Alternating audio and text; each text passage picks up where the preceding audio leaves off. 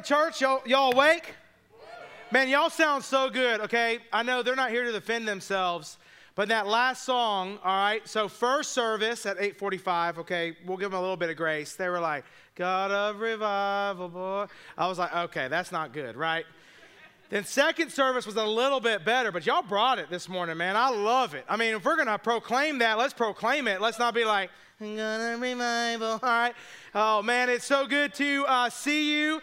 Uh, if you're a first-time guest, welcome. My name's Dustin. I'm a teaching pastor here, and I know how overwhelming it can be uh, to check out a new place. But we are grateful you are here with us. Um, over the last couple weeks, we have been digging into the Word um, in the book of Acts which is this incredible story written by a guy named Luke, who um, is really dictating the growth and the birth of the early church.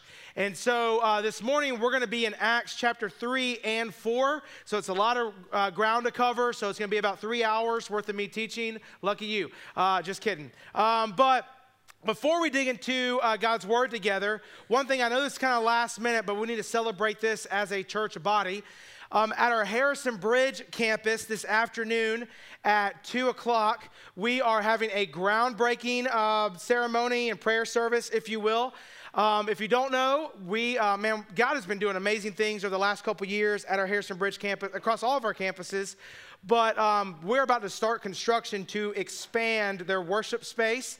And so um, we're still waiting on one permit. Imagine that, okay? But we're waiting on that, and that should be approved at the end of this week, beginning of next week. Um, the majority of the building materials are actually already there.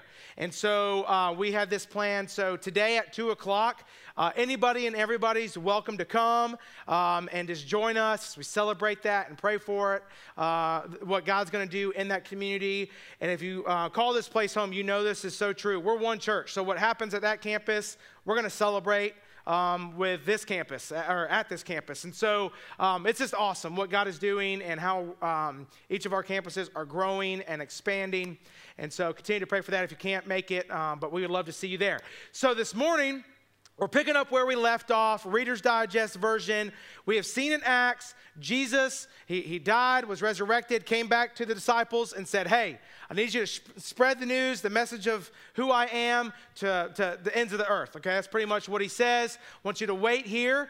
We see that the Holy Spirit comes and does an incredible work in their lives and gives them uh, really some power and boldness. And they go out uh, to a crowded place Peter preaches really the very first uh, distinctly Christian sermon, and 3,000 people come to know Jesus. I mean, it's like every pastor's dream, all right? Um, and so pre- Peter does that, and from that, what we see is the early church is born. So we have uh, 3,000 people plus that are gathering together. And where we left off in chapter 2 last week is out of those 3,000, we see really three distinctive characteristics about them, really under the umbrella of being devoted. And they were devoted, what scripture says at the end of chapter 2, they were devoted to the apostles' teaching. So they, they were at their core committed to the Word of God. Both the Old Testament, because obviously at the time that was their scriptures. The New Testament hadn't been written yet. So they were dedicated um, or dedicated and devoted themselves to the scriptures. Um, they were also devoted to the message of Jesus what they had seen, what they had experienced. It wasn't like, okay, I can't talk about that. Man, it was everything to them. And so they were devoted. That was at the core of who they were. We also saw that the early church was devoted to radical fellowship. That's were the points last week. And radical fellowship wasn't just a, hey, let me just kind of go to church and do y'all want to go eat Mexican? And everybody's hungry right now. But it was, hey, we're doing life together. It, there was a level of intimacy among the early believers that said, hey, I got your back and I know you have mine. So we're going to pray for each other. We're going to do life together. We're going to go to church together and worship together. We're going to pray for one another. We're going to be in, in each other's homes and we're going to break bread, scripture says. We're going to do all of these things together because we need each other. So they were devoted to radical fellowship. And then lastly, we saw they were devoted to sacrificial generosity. Out of the overflow of what God had done in their life through Jesus and what they had experienced, they knew that for each other, they had to take care of one another. And they loved each other so deeply that it wasn't just like, hey, I know you need a little help, here's five bucks. It was, all right, church, we need to step up to the plate. What are we gonna do? Because I know if I have a time of need, you guys are gonna take care of me, so let's take care of one another. That was the kind of community that they had. And so, what we see, what Luke is painting in these first few chapters, is really an, a beautiful picture, bird's eye view of what the early church, what the church of God, the body of Christ should look like, and really within the body, what we as believers should be doing. And what we're going to see in chapter three and four is really they are stepping outside of the walls of the church or the body and beginning to interact with a lost and broken world. And Luke is beginning to paint the picture of what that looks like or what it should look like for us as believers. And so, what we will see today is really the very first encounter to opposition or with opposition to the spreading of Jesus' name. So, I'm going to read the very first six verses of chapter three. I'll just tell the rest of the story, and then we'll pick up in chapter four. Like I said, we have a lot of ground to cover. But here's what's so interesting. I shared this in the first two services. I don't know if you ever experienced this. So I, I said this a couple weeks ago. I help coach, and when I say help, like in all caps, help coach um, our middle son's church basketball team. And, um, and so which I really don't know anything about basketball other than what I've read on um, Google and watched on YouTube, okay? And so, but, uh, you know, so anyway, yesterday was the last game of the season. Our youngest son had one game on one court. When it was over, we had to go to the other court for our middle, our, our middle son's game, and there's like a big curtain. So I step around the curtain, and I notice the other team warming up, and they are huge, all right? I'm thinking to myself, these are grown men that middle school, my middle school boy is about to play. And so much so that I'll go to my wife Sloan and to some other parents, and I'm like, Are we playing a high school team? Like, what's the deal? These guys are huge. They have facial hair. Like, do you have facial hair in middle school? Besides like that awkward stash, all right? But I'm thinking, we're, we're gonna die. So I tell the other parents, we're gonna get uh, demolished, right? And they're like, Yeah, you are. Good luck. you know? So anyway, I'm like, All right, this is not gonna be good. So then, the boys are warming up, and we have a relatively smaller team. And I hear them talking. They're checking out the other team warming up, and they're like, "We're gonna get killed." You know, like, look how big they are. They're gonna, we're gonna get packed. They're just gonna. And so anyway, so we get done with warm ups. We bring them in, and now the head coach. This is gonna show you why he's the head coach. He's like, "All right, bring it in, guys. Hey, listen, don't worry about how big they are." He's like, the bigger they are, the harder they fall. And I'm like, man, what a great quote. You know, I'm like, man, that's like a good coaching quote. And so, like, what I want to say is say, hey, guys, gather around. There is no hope. We're going to lose. That's what I want to say. They are huge and we are not. So, y'all want to go eat Zaxby's? You know, that's what I want to say but I didn't, you know? And so I'm like, hey guys, listen, we're gonna play faster, we're gonna play harder, we're gonna be smarter, we're gonna go get them, you know? So I'm thinking, I'm walking away like, okay, that was stupid, you know, we're gonna lose. And so then we play the first quarter, first seven minutes of the game, and I was like, oh, we got this. And you gotta think that the disciples, as they break out of really this holy huddle of what God has been doing through the Holy Spirit, that they could be like, oh gosh, this is going to be bad. They're going to kill us. They killed Jesus, it's going to be bad for us. But I have an instinct that looking, because they've been empowered by the Holy Spirit, they're like, we got this. I'm not impressed by this opposition. God's on our side, and that's what they do. So they break out of this. Let's read in chapter 3, starting in verse 1. It says this, you can follow on the screens if you don't have a Bible with you. It says, Now Peter and John, they were going up uh, to the temple at the hour of prayer, the ninth hour. And a man, lame from birth, so he's paralyzed from birth, was being carried, whom they laid daily at the gate of the temple that is called the Beautiful Gate to ask for alms of those entering in to the temple. Now let's pause right there. So outside the temple, there's a wall, and there's actually nine different gates. Well, this one gate called the Beautiful Gate because the gate is Beautiful. Oh, good. Good job. Y'all are smart. Right? It's a beautiful gate. Was kind of the main gate. It was what scholars believe is the eastern gate into the temple. And it was beautiful because it was actually made out of Corinthian bronze that looked like gold. And it, like I said, it was the main entrance. So what we see is this man who is laid there daily as paralyzed. And he is asking for alms. Now, part of Judaism and the Jewish culture is he's asking for money and food. And it was kind of uh, you know, dignitary, if you will. I, even, I, just made up a word, okay? So, uh, but it was a part of their culture. Like if someone asked for money, like you need to probably give them some money. And so help, help them out a little bit. And so he's there outside this high traffic area asking for money and food and begging. So listen to how Peter and John respond. It says, so, um, verse 3 seeing Peter and John about to go into the temple, he asked to receive alms.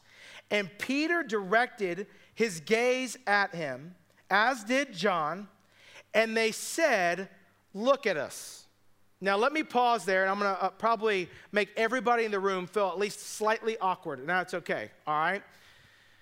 But think about how kind of weird or awkward this might be. All right, let's put this in modern day context. We have all, every single one of us, have experienced at some point in our life whether it is a busy intersection, corner of a grocery store, getting off a ramp of a highway, someone standing there who has a sign, they're homeless, they need food, they need money, or whatever. We have all, okay, no one is better than anybody else, been in that awkward moment where we do, it's like, what do you do? It's like in your heart, you're like, I feel like I should give him some money. And sometimes we do that.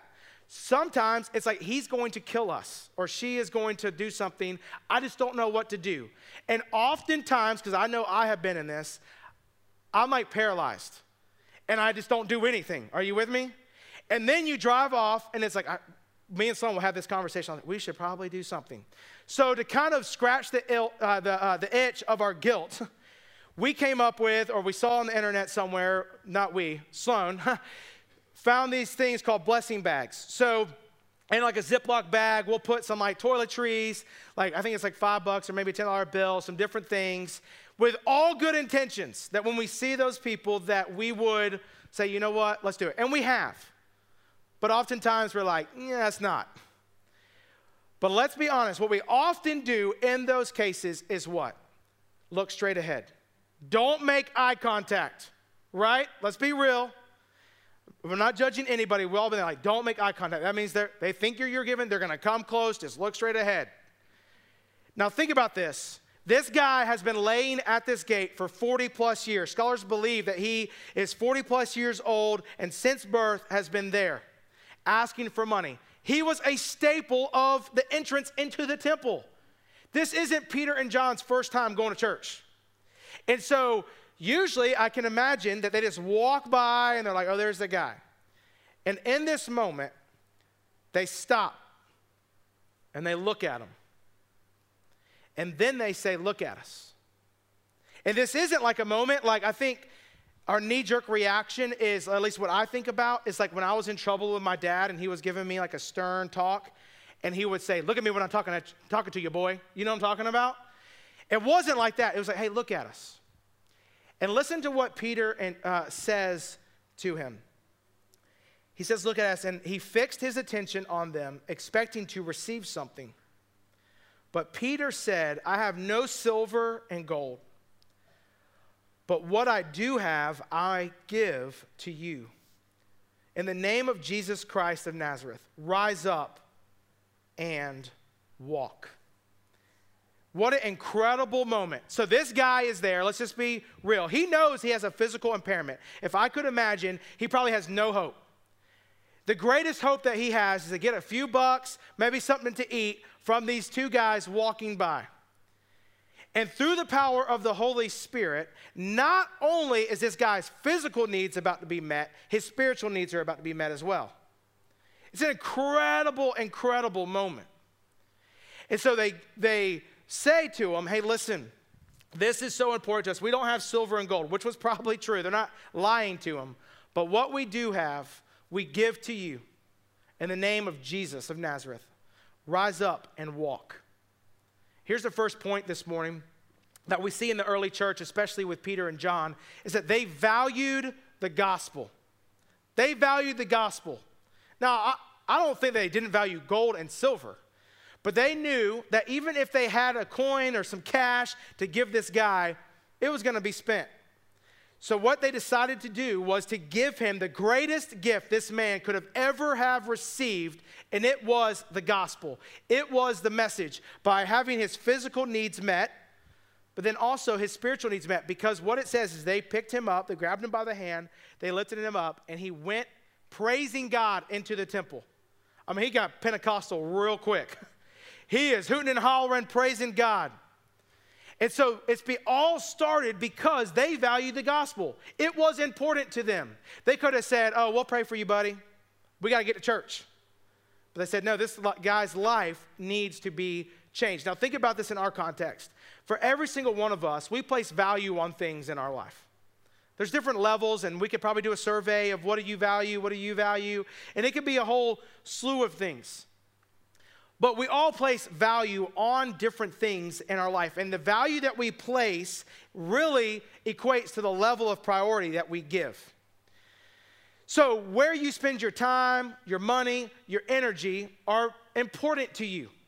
And I could probably be a fly on the wall in your life for just at least a little bit and see, oh, well, they love to do this, this, and this. Those are priorities in your life. Another way to ask is if your house was to catch on fire, what are the three most important things? Now, for my wife, it would probably be first our kids. Those are the three most important things. But if you were to clump those into one, it would probably be something sentimental, and then our dog, and then I would probably be somewhere down the list, okay? That's probably true. She's shaking her head. All right? I get that. I know my place in her, in her world. All right? I wouldn't do that to you, Sloan. I promise you I wouldn't. Um, you'd be first um, and let the kids defend for themselves. I don't know, I'm just kidding. But anyway, we all know that there are certain things that we value in life. And let me be very clear if you are a follower of Christ, if your life has been changed by Jesus and you say you are a Christian, the most valuable thing to your life is what Jesus has done for you. And oftentimes in our life, that takes a back, back seat, and we make the priority things that are so out of whack. And so what ends up happening is we kind of push the, the gospel message and what Jesus has done, whether we forget about it, whether we become numb to it, and we push it aside. And, and here's the reality when it comes to the gospel a misplaced value on the gospel leads to a misdirected life. When we value other things above the gospel, our life, our lives are totally in different directions, and they're not how God def, um, defined it and, and designed it to be.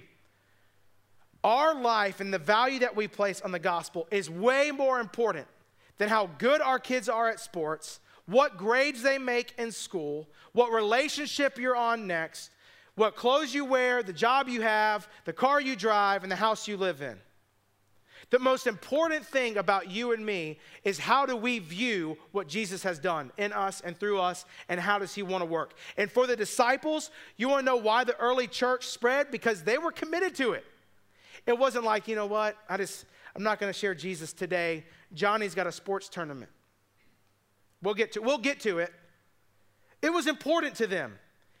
It was everything to them. And so what we see is this, this paralyzed guy begins to leap and to praise God all throughout the temple. Now, as you can imagine, as he's doing that, people are like, What in the world's happening? And they're like, Hey, is that the guy that's been there for 40 years? What happened? He's walking now. Who did this? Have you heard? And the crowd is forming. I mean, if it was modern day, it'd be all over TikTok, it would be on TMZ, I'm sure, okay? But people are talking and they're crowding around thinking, what is going on? And I love Peter because what Peter does is he uses it as, as an opportunity to preach another sermon. So he preaches a second sermon because he must have been a Southern Baptist preacher, you know?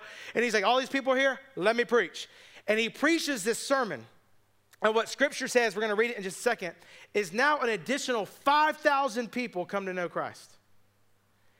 And at the tail end of his message, this is what's so interesting. He's literally giving the invitation, and the, the officials of the day, the religious elite, the rulers, bust in and arrest him. Now, to put that in a modern day context, it would be like me at the end of this message saying, Hey, the band's gonna come up and close, but first, I need you, uh, or if you wanna give your life to Jesus, and SWAT team bust in, flex cuffs me, and is dragging me out. And while they're dragging me out, I'm like, Before the next song, you know, come up to pray this prayer. I mean, Peter's preaching it. And so they arrest Peter and John, and that's where we get into um, chapter four. So they valued the gospel. It was everything to them. So let's pick up chapter 4, verse 1. I'm going to read the first 21 verses. So hold tight. You can do it. I'm going to bring some commentary um, here and there just a little bit. So, chapter 1, verse, uh, or sorry, chapter 4, verse 1. And as they were speaking to the people, the priest and the captain of the temple. Wouldn't you like to have that as your title? I'm the captain of the temple. I don't even know what that means, okay? But he's the captain of the temple, and the Sadducees came upon them greatly annoyed because they were teaching the people and proclaiming in Jesus the resurrection from the dead. Now, so you have this group of people that they arrest Peter and John, they're taking them out, and they are annoyed. They are so frustrated because the people are believing. Lives are being changed. They're like, whoa, whoa, whoa, whoa. So let me point out the Sadducees. The Sadducees are really frustrated and annoyed for two reasons. One, they hated Jesus. And the reason they hated Jesus is because he was a threat to their power. So the Sadducees were very legalistic. It was a, you have to do these rules and these rituals, and you have to do this and do this. And remember, Jesus came, even though he said, I'm not here to abolish the law, but to fulfill it. He came and he was like, Hey, I know you've heard it said this way, but I'm here to change that. Um, I know you've been doing this, but let me kind of, it was more, he really, Jesus said, Hey, it's more, it's less about ritual and more about relationship because I'm here now. And the Sadducees did not like that. It was a threat to their power, and people were no longer just listening to the Sadducees and all their dictatorship. They were listening to Jesus and the people whose, peoples whose lives have been changed. But they also thought it was ridiculous that Jesus and the disciples proclaimed that Jesus resurrected. They thought, was, they thought it was the dumbest idea ever. So, as they're proclaiming this, the Sadducees are so mad and annoyed. And so think about this. If you're a Sadducee, you are you have no hope. There is no Messiah that has come, and that's because they were sad, you see. I'm waiting for it, okay? Cheesy, my kids are like, that's cringy. All right? Y'all are, second service was better, okay? That's my cheesy pastor joke of the day, all right? But they hated, they hated Peter and John. They hated them. And so they arrest them, they pull them out, in this, right? Because they're proclaiming Jesus. So they arrested him, verse 4. They put him in custody until the next day, for it, is, it was already evening. But many of those that heard the word believed, and the number of men were about 5,000. Now, just put this in context. In scripture, when you come to like, hey, 3,000 men or 5,000 men, most scholars would agree that when they say men, it's not just all individuals. They're counting men, and one man is uh, counts as one person, but it could be a whole family unit. So scholars believe that between eight to ten thousand people are now early followers in the movement of Christianity. And at the time, Jerusalem has, has been said to have about 40,000 in its population. So a quarter of it are believers. I mean, how incredible is that? So, verse 5 on the next day, the rulers and the elders and the scribes, they gathered together in Jerusalem, all right? They gathered kind of in a war room. And with Annas the high priest, and Caiaphas, and John, and Alexander, and all who were in the high priestly family. And they had set them in their midst, and they inquired. So they, they asked Peter and John, By what power or by what name did you do this? Okay? Then Peter, filled with the Holy Spirit, said to them, Rulers of the people and elders, if we are being examined today concerning a good deed done to a crippled man, by what means this man has been healed. Let it be known. So he's like, if you're going to charge us for doing good, this man was paralyzed. You're, I mean, you're going to, that's ridiculous. But then he, they say, but let me, let me be clear in this. Let it be known to all of you and to all the people of Israel that by the name of Jesus Christ of Nazareth, whom you crucified, whom God raised from the dead, by him, this man is standing before you right now. He's on his own two feet. It was all Jesus.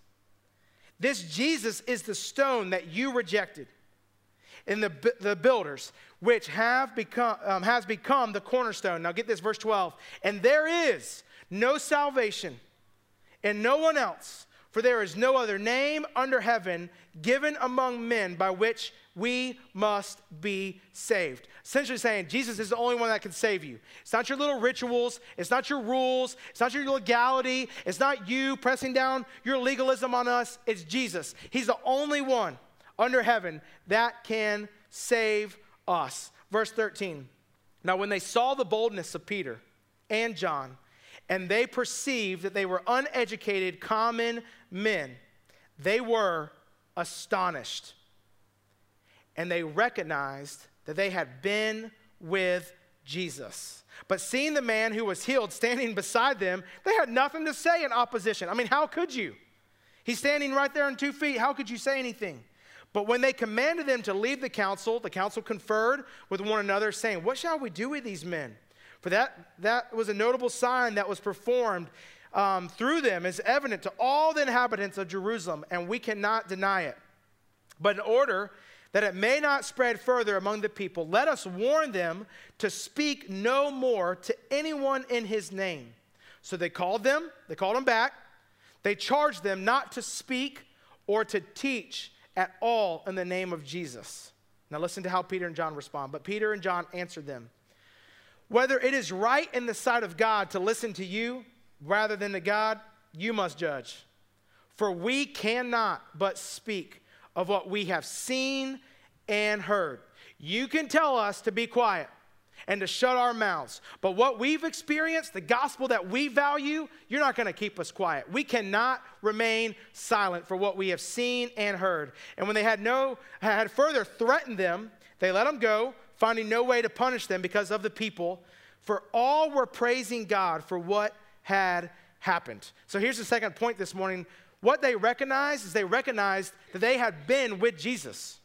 There was something starkly different about Peter and John that they realized, man, they've been with Jesus. They were astonished, scripture says, that these common, uneducated men had such boldness. They were so, so empowered by God and the Holy Spirit to speak to a council like that. And I love the beauty of it because if you think at the end of the Gospels, Peter denies Jesus. And now, with this great boldness, he's standing up and saying, You're not going to make me be quiet about him. And what a beautiful picture of their time and their experience with Christ. They had been with Jesus. The outside world recognized something was different about them. Now, think about this for us, for you and me. Our lives should look radically different. If you are a follower of Jesus, your life should be different. Two quick verses in 1 Peter chapter 2, Peter says, Keep your conduct among the Gentiles honorable. The Gentiles were the sinners of the day. Keep it honorable so that when they speak against you as evildoers, they might, may uh, see your good uh, deeds and then glorify God. They'll believe in God. Paul writes to the church um, in Colossians chapter 4 walk in wisdom towards outsiders, making the best use of the time. Let your speech always be gracious, seasoned with salt, so that you may know how you ought to answer each person. There was something radically different. Now, this is just my opinion. I think one of the biggest barriers or obstacles for people in 2023 to come to know Jesus, sure, there's doubt and questioning and all that stuff. But we don't do ourselves any favors as a church, capital C church, when believers, people who claim to be Christians, don't look any different than those that claim to not be Christians. And so, why would someone be a follower of Jesus or decide to surrender their life to Christ when the person who says, I love Christ, doesn't look anything like Christ or like their life has been changed at all? And we all know people like that. And I don't mean that in a judgmental way. Is this the truth? That I'm just saying, if I saw someone say, I love Jesus, you should be, you should be a Christian. In my life, I'm like, doesn't look any different than yours, be like, mm, what's the point? I'd rather do yard work on a Sunday. You know what I'm saying? What, there's nothing driving that. But for the disciples, something was radically different that, that these people said they've been with Jesus. Let that be said of our life.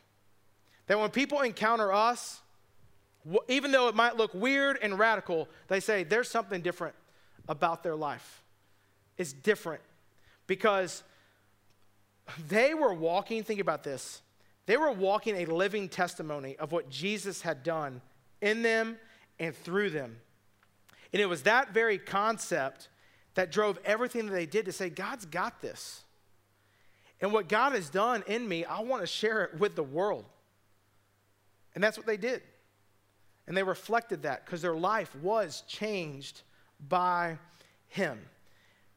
Here's my last note, kind of on this section is at the time, you can imagine, it's pretty easy to follow or believe in Jesus when you actually saw Jesus. You saw miracles, or you had a close relative or friend that was healed, or had a friend of a friend, or you see what God is doing. I get it. It's a lot harder because we don't physically have Jesus, so it takes faith and trust. But remember back in Acts chapter 1, verse 8, when Jesus told the disciples, You will be my witnesses. That while we might not see Jesus right here physically, you and I are the witnesses. We have the responsibility to share Jesus. You and I, we cannot be passive with the gospel. We cannot be passive with the gospel, right? Others must see it in us and hear it from us. We can't just be like, okay, well, someday I will. Oh, yeah, not right now. They'll, they, won't, they won't believe me. We, can, we got to be proactive, and others need to see it in us um, and hear it from us. Last point this morning what we'll see at the end of um, chapter 3 is that they were filled with the Holy Spirit. This is a common theme. Man, the Holy Spirit guided their life. And as Peter and John are let go, they, they huddle up and you know they can say, hey, that was a close call. Let's not do that again. Let's just kind of chill on the preaching. You know what they do? They pray for more boldness. They pray for God to do more things in them and through them. And it, it, brings us to verse 31. It says this When they had prayed, the place in which they were gathered together was shaken. And they were all filled with the Holy Spirit and continued to speak the word of God with boldness. Man, they had great boldness, and it was all really rooted because they were dependent on God.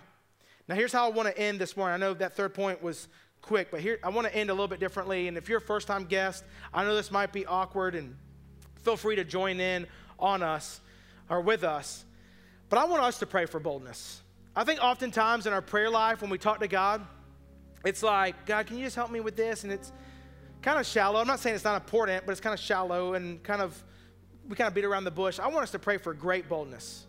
And I want to do that in two areas. One for you personally. I want you to, it's okay for you to pray for God to move in your life in such a way, and you are praying with great boldness in that. But we also want you to pray, just as a church, that we would, as a church body, impact the Five Forks community and the upstate and around the world in such a way that we see Jesus do amazing things and where you work where your kids go to school, in your neighborhood. And the only way that can happen is for us to pray in boldness and for God to do it.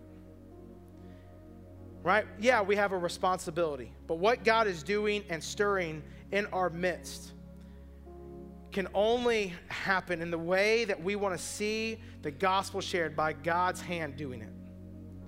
So for us to end our service this morning, do that. I'm going to pray, and then right where you're just, you can just stay seated, or if you want to stand, that's fine. Maybe with someone that's next to you, if you want to do that. If it's not weird, you're, you know, you can do it with your husband or spouse or friend, or just right where you are. Just pray for that great boldness, and then. So I'm going to pray, give you some time to do that, and then the band will close this in a, uh, a closing song. Let's pray together. Father, man, I'm, I'm personally just jealous of the value that Peter and John placed on the gospel. It was everything to them, and it directed every step that they took in you and through you. And as your spirit just filled their lives, God, they walked in such great obedience and faith and boldness that by your hand you did amazing things. Lives were changed and people were healed. People who were broken were restored. People who were lost were found. And God, I think it's fair to say that for every single one of us in this room, we want to see you change the lives of others. So, first, God, we pray for boldness in our own life. That, God, that you would show us, and even someone that's just wrestling with a relationship with you today, they would surrender their life to you. That's a bold move. And that, God, that we would pray for great boldness in us and through us for you to do something, but also collectively as a church, as a campus, for you to use us and to impact the lives of many. So, God, we give this time to you, this time of boldness, and our closing song of worship. It's in your son's name we pray. Amen. So just pray wherever you're at, this, where you're seated, and the band uh, will lead us.